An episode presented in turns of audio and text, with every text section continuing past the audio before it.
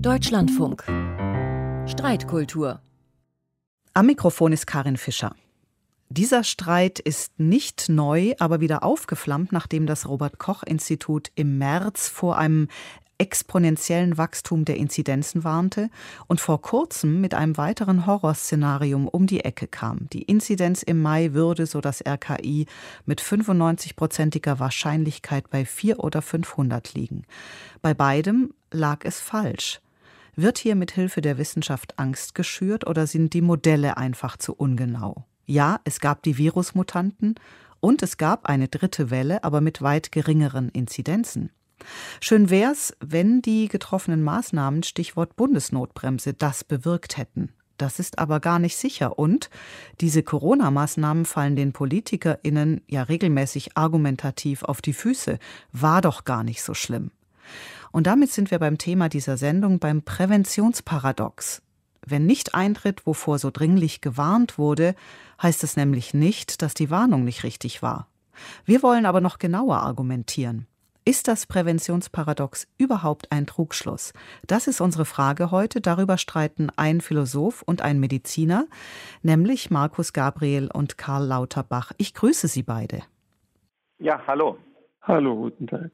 Karl Lauterbach, Gesundheitsexperte der SPD, muss ich hier nicht vorstellen. Er ist zu einem der Gesichter der Pandemie geworden, in vielen Medien präsent, bis vor kurzem als Dauerwarner und Mahner. Gestern, ich habe meinen Augen kaum getraut, in der Show von Caroline Kebekus als Co-Star im künftigen Sommerhit mit der Zeile Der Sommer wird gut. Auch er sagte übrigens unter Hinweis auf Berechnungen eines Modellierers für Mai eine Inzidenz von 2000 voraus. Jetzt hofft er also auf die segensreiche Wirkung des Sommers. Und auch Markus Gabriel ist ein vielgefragter, kluger Denker, Professor für Erkenntnistheorie und Philosophie der Neuzeit an der Universität Bonn. Er hält epidemiologische Modelle für ähnlich ungenau wie die Wettervorhersage für eine Woche und spricht von Scheinparadoxien, mit denen wir die Rückkehr zu den Grund- und Freiheitsrechten immer wieder verschieben. Zurück zu den Zahlen, mit denen das RKI so falsch lag. Der Medizinstatistiker Gerd Antes wunderte sich darüber nicht. Er sagte am 15. Mai im Deutschlandfunk: Es gibt einen Spruch zu diesen Modellierungen, so nennt man das, aus dem Jahre 1978 alle Modelle sind falsch, aber einige nützlich und hilfreich. Und das muss man halt ernst nehmen. Und wenn man das einseitig in die Öffentlichkeit bringt, dann passiert das, was wir gerade erlebt haben. Das erinnert mich an einige Bereiche in der Medizin. Ich entdecke irgendwas und heile sofort. Und das ist ein perfektes Geschäftsmodell. Ich verspreche, dass das, was ich gemacht habe, genau das bewirkt hat, was ich versprochen habe. Und das passt natürlich perfekt zusammen. Aber naturwissenschaftlich, mathematisch, logisch betrachtet, ist das natürlich blanker Unsinn ein Originalton des Medizinstatistikers Gerd Antes, bei dem ich es belassen möchte in dieser Streitkultur, weil die Materie so komplex ist. Ungenaue Modelle und Angst sind schlechte Berater. Das haben wir verstanden. Markus Gabriel, ich gebe Ihnen das Wort für Ihr Eingangsstatement. Ist das Präventionsparadox überhaupt ein Trugschluss? Ja, in der Tat glaube ich, dass es das Präventionsparadox, so wie es in Deutschland äh, formuliert wird seit in etwa einem Jahr, tatsächlich nicht gibt. Also es gibt weder ein solches Paradox in der Forschungsliteratur, also es scheint mir weitgehend frei erfunden zu sein, noch trifft es meines Erachtens die Situation. Denn die These, nicht, dass die Wirkung der Maßnahmen ist natürlich so, dass die Horrorszenarien durch sie Gott sei Dank nicht eintreten. Das heißt ja, dass die Maßnahmen wirken. Aber daraus folgt natürlich nicht, dass dadurch, dass die Maßnahmen wirken, jeder denkt, äh, dass sie nicht wirken. Ja, also das heißt, ob die Maßnahmen wirken oder nicht wirken, hängt nicht davon ab, ob oder wie vor ihnen gewarnt wird. Es sei denn, man kann belegen, dass die Warnung selber einen kausalen Effekt hat. Dann müsste dieser kausale Effekt aber in den Modellen einberechnet werden, was er, soweit ich weiß, bisher nicht ist. Und deswegen glaube ich, existiert das Präventionsparadox nicht. Karl Lauterbach, können die Modellierer nicht rechnen oder warum liegen sie häufig daneben? Auch Sie haben eine Minute für Ihr Statement. Ja, man muss ja hier also drei Dinge unterscheiden. Zum einen gibt es das Präventionsparadox, zum zweiten funktionieren die Modelle ja oder nein und äh, zum dritten also wird mit den Modellen unseriös gearbeitet, ob sie jetzt funktionieren oder nicht. Kommen wir zum Präventionsparadox. Es ist richtig, dass es dazu keine regelrechte Literatur gibt, aber es ist trotzdem etwas, was als Paradox verstanden werden kann. Denn also wenn die Warnungen der Modelle nicht eintreten, dann wirkt es auf den Bürger oft so, als wenn die Warnungen nicht korrekt gewesen wären.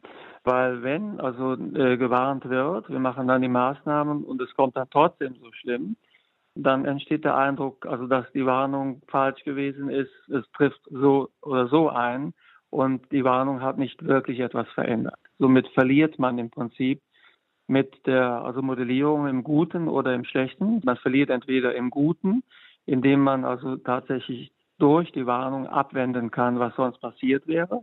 Dann geht man aber das Risiko, dass man dasteht, als wenn man vorher übertrieben hätte.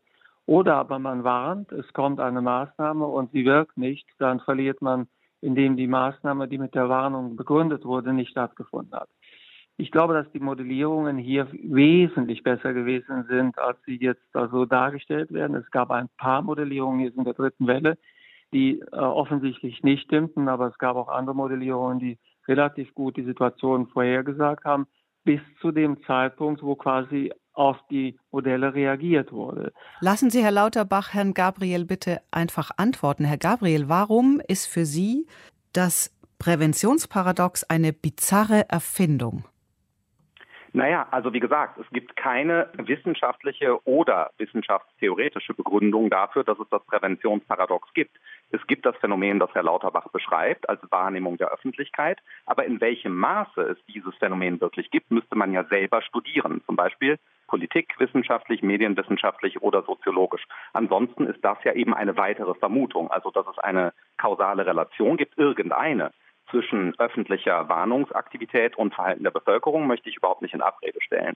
Aber ob daraus dann folgt, dass die Modellierer wie Cassandra immer nur verlieren können, entweder weil man ihnen glaubt oder weil man ihnen nicht glaubt, das scheint mir eine überzogene These zu sein, für die es eben weder epidemiologische noch sonstige geistes- und sozialwissenschaftliche Literatur gibt, die das belegt. Und damit ist es meines Erachtens eben keine wissenschaftliche Erklärung. Und das ist meine Kritik daran, dass hier eben Pseudowissenschaft als Wissenschaft auftritt. Und das halte ich für problematisch. Ich glaube, das muss man so nicht sehen. Also es ist richtig, dass es also kein Präventionsparadox als wissenschaftliche Kategorie gibt, weder in der Epidemiologie noch in den Sozialwissenschaften. Wäre mir auch nicht bekannt. Aber als eine Beobachtung, die also praktische Epidemiologen und auch Gesundheitspolitiker machen, ist es durchweg hilfreich, mit dieser Kategorie zu arbeiten. Also eine heuristische Kategorie. Und äh, das ist ja ein Strohmann jetzt zu sagen, das Ganze wird hier vorgetragen, indem man darauf hinweist, das ist etwas, was wissenschaftlich erwiesen ist und daher kann man sich dahinter verstecken. Man kann sich nicht dahinter verstecken. Also es ist auf jeden Fall etwas, was zur Erklärung dessen, was stattgefunden hat, einen erklärenden Beitrag leistet, auch wenn es keine wissenschaftliche Kategorie ist. Herr Gabriel, die Modellierer selbst haben ja schon häufig gut begründet, wie viel Unsicherheit am Anfang der dritten Welle in den einzelnen Parametern steckte. Je unsicherer der Input, umso weiter driften die untere und die obere Grenze der Abschätzung für jede weitere Woche in der Zukunft auseinander. Das haben wir ja auch alle gelernt. Im Lichte dieser Selbstkritik ist es dann nicht ein bisschen zu einfach, dieses Präventionsparadox einfach ganz zu leugnen? Nein, also ich leugne es nicht, sondern wie gesagt, ich sage, dass es sein mag oder nicht sein mag, dass Warnungen einen relevanten kausalen Beitrag leisten. Ja? Und da kommt es darauf an, ob sie das tun, weil wir ja eine große Begründungslast haben. Wenn wissenschaftliche Erklärungsmuster und seien sie eben im Modus einer Heuristik eingesetzt werden zur Begründung der Einschränkung von Bürgerrechten und damit natürlich auch Abwehrrechten gegenüber einem paternalistischen Staat, dann muss die Begründungslast meines Erachtens erheblich höher sein als das öffentliche Vermuten. Richtig ist natürlich, dass wenn wir gewisse Parameter nicht über die Mutanten und so weiter in die Modelle füttern, dass wir dann Risiken benennen können. Diese Risiken werden aber beschrieben im luftleeren Raum. Das heißt, treffen diese Risiken auch die wirkliche Gesellschaft, verhält es sich nicht so, wie die Modelle sagen, weil die Wirklichkeit eben kein epidemiologisches Modell ist. Und deswegen halte ich diese Modellierung der Gesellschaft für ein epistemologisches großes Problem, weil eben sehr viel an problematischen Maßnahmen gerechtfertigt wird. Was natürlich überhaupt keine Kritik ist an spezifischen Maßnahmen, sondern an einer epistemologischen Konstellation. Also zunächst, wir haben ja in der Pandemiebewältigung nichts begründet mit dem Präventionsparadox. Wir haben damit allenfalls also nachträglich die ein oder andere Entwicklung also versucht zu erklären, aber das Präventionsparadox ist nicht genutzt worden, um irgendeine Maßnahme zu erläutern oder eine Maßnahme gar zu begründen. Da müsste der Standard höher sein. Das machen die Modelle selbst. Da haben die Modelle tatsächlich einen wichtigen Wert gehabt, eine wichtige Funktion also erfüllt. Und daher also müsste die Kritik also sich hier gegen die Modelle richten und nicht gegen das Präventionsparadox. Und da weise ich darauf hin, einige dieser Modelle haben also sehr gut funktioniert und haben sehr geholfen. Zum Beispiel die also dominierende Bedeutung von der britischen Mutation B117 in der Verdrängung der zweiten Wildtyp-Variante, die ist relativ gut also modelliert worden von einer Reihe von Modellierern. Und das ist ungefähr so eingetroffen. Das hat mit dazu geführt, dass wir die dritte Welle früher angegangen sind als die zweite Welle, wo wir große Schwierigkeiten gehabt haben. Und es ist richtig, dass zum Ende der also Bewältigung der dritten Welle dann tatsächlich Modelle gekommen sind, die grob falsch waren zum Teil. Da sind auch tatsächlich Modellierungsfehler aus meiner Sicht in Teilen gemacht worden. Aber definitiv wäre es völlig falsch zu sagen, dass also die Modelle alle nicht funktioniert haben. Ich stimme daher auch der These von Herrn Antes, die wir eben gehört haben, überhaupt nicht zu. Modelle sind wertvoll und wir haben einige sehr gute Modelle gehabt. Ich glaube, dass die Grundkritik, die pauschale Kritik an der zutreffenden Arbeit der Modelle nicht richtig ist. Ich möchte es nochmal anders formulieren. Wenn der Maßnahmenkatalog, der ja, wie Herr Gabriel ausgeführt hat, die Grund- und Freiheitsrechte der Menschen sehr stark einschränkt, auf mehr oder weniger wissenschaftlichen Annahmen beruht, weil wir einfach zu wenig faktenbasiertes Wissen haben, dann möchte Herr Gabriel die Beweislast umkehren. Solange nicht erwiesen ist, dass Theater, Kinos, Museen, die Außengastronomie oder Busfahren etwa tatsächlich die Pandemietreiber sind, soll man sie bitte offen lassen. Und das ist das, worauf auch Herr Antes verwiesen hat. Es gibt praktisch keine Forschung oder die Untersuchungen sind wirklich schlecht gemacht und anzuzweifeln. Genau, an der Stelle äh, in der Tat meine Argumentation dort, nicht, dass sehr viele Bereiche unnötig geschlossen waren, was wir übrigens faktenbasiert durch europäische Vergleiche sehen können. Ich bin gerade in Spanien, in den meisten spanischen Provinzen war im Winter eben kein Theater, kein Museum und so weiter geschlossen. Manches hätte ich selber auch geschlossen, was in Spanien geöffnet war, nicht? Äh, aber ganz klar. Gab es ja auch einen sehr starken Lockdown, zum Beispiel in Portugal. Ja klar, aber zum Beispiel nicht in Spanien oder auch nicht in der Schweiz. Ja, also in, in, Portugal wird es sicher richtig sein, dass das Aufkommen von B117 durch einen besonders starken Lockdown eine günstige Situation her, äh, herbeigeführt hat. Das möchte ich überhaupt gar nicht in Frage stellen. Es gibt aber auch andere europäische Vergleiche. Nehmen wir die Schweiz oder Spanien jetzt konkret, wo man gewisse Dinge offen gelassen hat, Stichwort Außengastronomie oder eben Theatermuseen und so weiter, die man meines Erachtens niemals hätte schließen dürfen. Die Begründung dafür, dass man es dennoch getan hat, waren Modelle. Das waren die Mobilitätsmodelle. Und das würde ich tatsächlich sagen, da war der Rekurs auf Modelle nicht berechtigt, sondern für nicht Theatermuseen mit Abstand und so weiter hätte man andere faktenbasierte Studien und Argumentation gebraucht. Ja, was überhaupt nicht in Abrede stellen soll, dass Modellieren ein wichtiger Weg ist. Natürlich muss man, wenn bekannt ist, dass eine neue Variante infektiöser ist, das modellieren, um Abschätzungen zu machen. Das ist äh, eine wichtige kognitive Tätigkeit.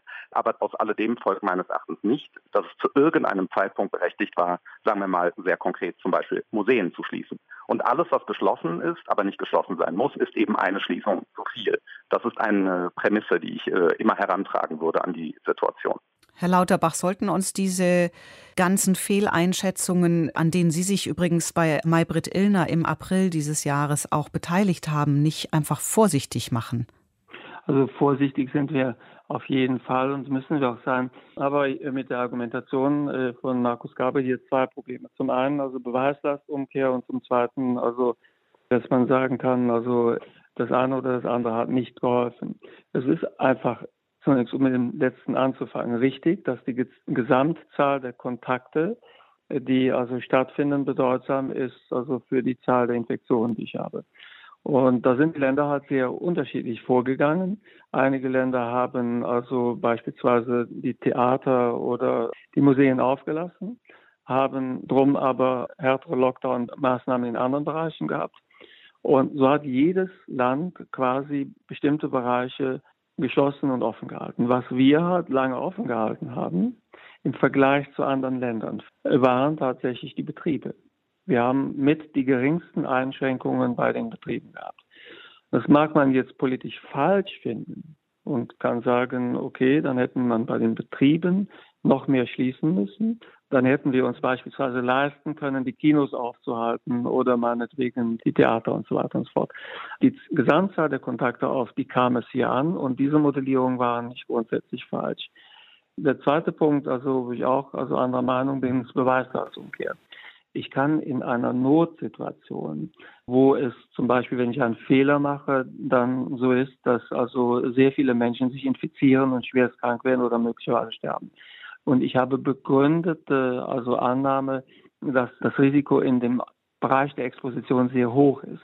Da kann ich nicht abwarten, bis ich die Studienlage habe, dass dem so ist, sondern da muss ich mich auf der Grundlage bewegen, was haben wir in anderen Ländern gesehen was ist plausibel auf der Grundlage der Physiologie und der Aerosolbewegung und der Altersverteilung der Menschen, die dort zusammenkommen, Abstände und so weiter und so fort. Ich muss also quasi den gesamten wissenschaftlichen Bestand heranziehen, um zu einer Entscheidung zu kommen. Aber dass ich die Basis umkehre und abwarte, ob es wirklich so gefährlich ist, wie es plausiblerweise hier angenommen werden kann, das kann ich nicht bei einer lebensbedrohlichen Erkrankung machen.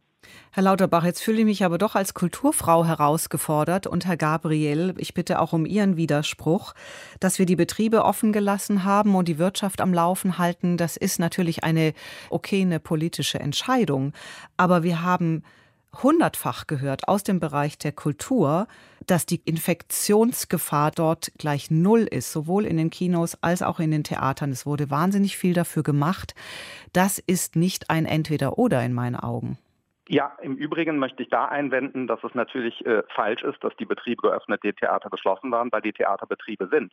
Also deswegen die Aussage möchte ich zurückweisen.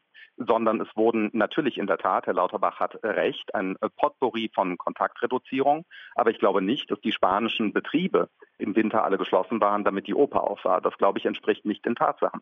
Sondern in Spanien ist es so konkret, äh, das jedenfalls sagen mir hier meine Kollegen und Kolleginnen, die mit dem Sektor zusammen sind. Ich bin auch gerade hier unter anderem auf einem Tourismuskongress, um solche Dinge zu diskutieren. Die sagen mir nein. Die haben genauso argumentiert, wie ich das jetzt vorschlage. Nicht? Was ist in Theatern? Wie sind die Wahrscheinlichkeiten? Und haben gesagt, nee, die sind so gering, das lassen wir offen. Das wäre nämlich sonst ein Schaden an diesem Teil der Ökonomie. Also da möchte ich die Datenlage sehen, warum für europaweit diejenigen Länder, die die Kultur nicht geschlossen haben, oder nehmen wir eben die kontaktarmsten Denkbaren, nicht Museen, ich möchte nur sagen, wir haben eindeutig und zwar faktenbasiert zu viel geschlossen. Auf der Basis der allgemeinen Annahme, dass jeder Kontakt prinzipiell gleich gefährlich ist. Aber was ich ja in meinem Artikel gesagt habe, ist, wenn Sie Menschen ja, in ihrer kulturellen Selbstverständigung einschränken, man darf nicht ins Theater, kauft dann im Supermarkt fürs Frustessen ein, ja, dicht gedrängt und empfängt Freunde zu Hause.